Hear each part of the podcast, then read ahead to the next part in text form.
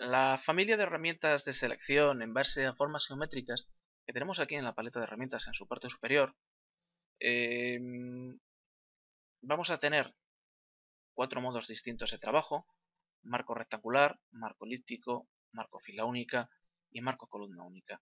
De estas cuatro, las más utilizadas o las que podrían tener mejor encaje dentro del trabajo de selección serán las dos primeras. Eh, vamos a seleccionar marco rectangular. Una vez que seleccionamos esta herramienta, vemos cómo se nos despliegan la configuración sobre la misma.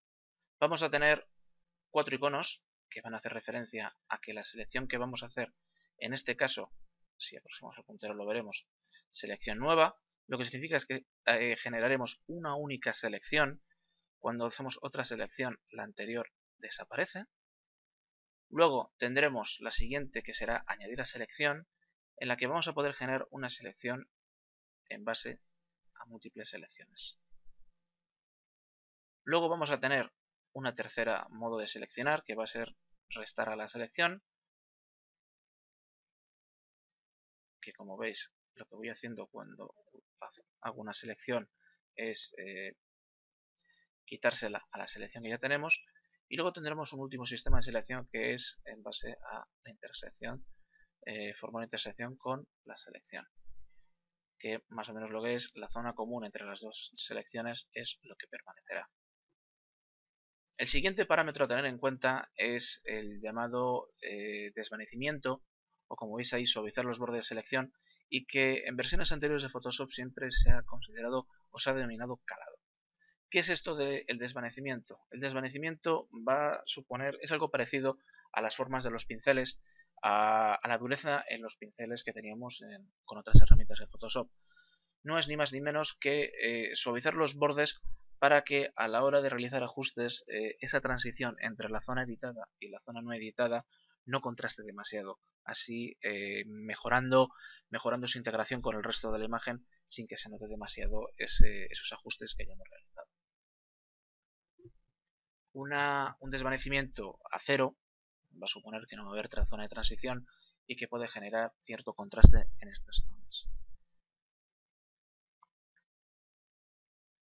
La herramienta eh, marco elíptico nos va a generar eh, selecciones forma de elipse. Tenemos la opción tendremos la opción de coger y generar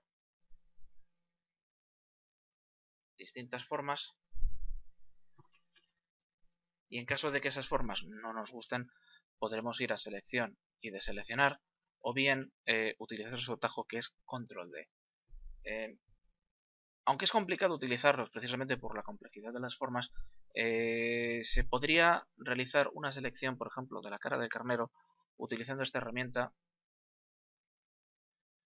con múltiples selecciones y con y con la capacidad de restar a selección.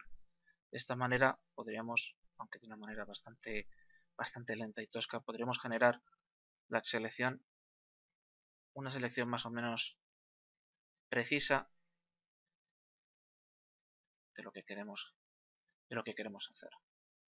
Cuando estemos trabajando con selección única, el puntero, el puntero del ratón, cuando entra dentro de la zona de selección, cambia de forma y es que vamos a poder, si pulsamos el botón de la izquierda y arrastramos, eh, vamos a poder mover esa selección para poder ajustar así el encuadre de mayor manera. Esto solo funciona cuando estamos utilizando eh, el modo de selección